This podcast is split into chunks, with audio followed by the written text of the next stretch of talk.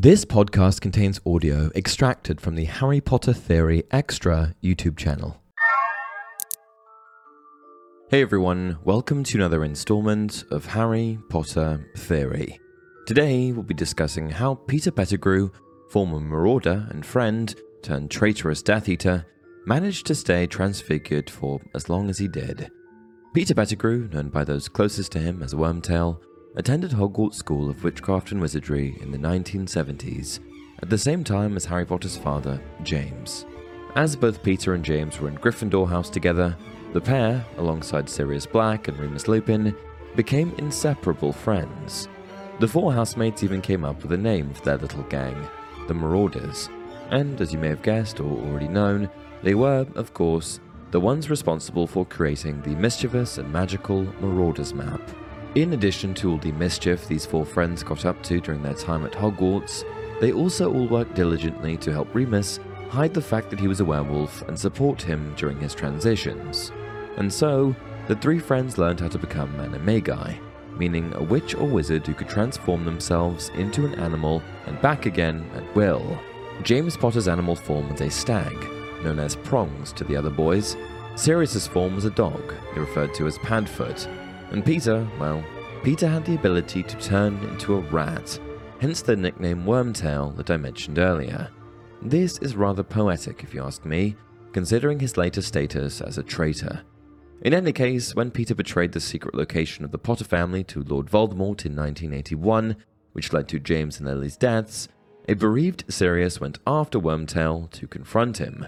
Tragically for Sirius, Wormtail faked his own death and framed him for his murder among other murders, by turning into his animagus form. For over a decade, no one heard from or saw Peter until he resurfaced in The Prisoner of Azkaban.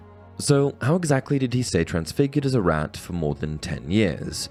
How is it that no one found him? Well, to answer the latter question, animagi were meant to register with the Ministry of Magic, meaning that the magical government could keep tabs on which witches and wizards were able to turn into animals, and which forms they would assume when they transfigured. But the Marauders never registered themselves, since they learned the skill on their own, outside of the classroom, in an effort to help their friend with his secret. And in order to keep that secret, they also felt that they needed to keep their status as animagi hidden. What this all means is that no one knew that Peter could transfigure into a rat except for James, who died, Sirius, who was charged as a criminal, and Remus, who was still keeping his status as a werewolf on the down low. And so, if no one knew he could become a rat, no one was looking for him as a rat. Plus, everyone thought he was dead.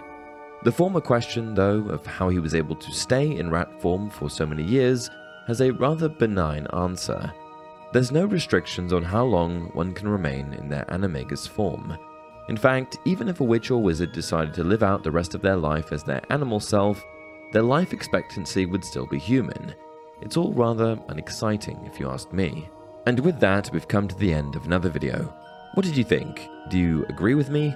Please share your thoughts in the comments below, and as always, if you enjoyed this video, don't forget to like it and subscribe to the channel. Until next time, remember, it does not do to dwell on dreams and forget to live.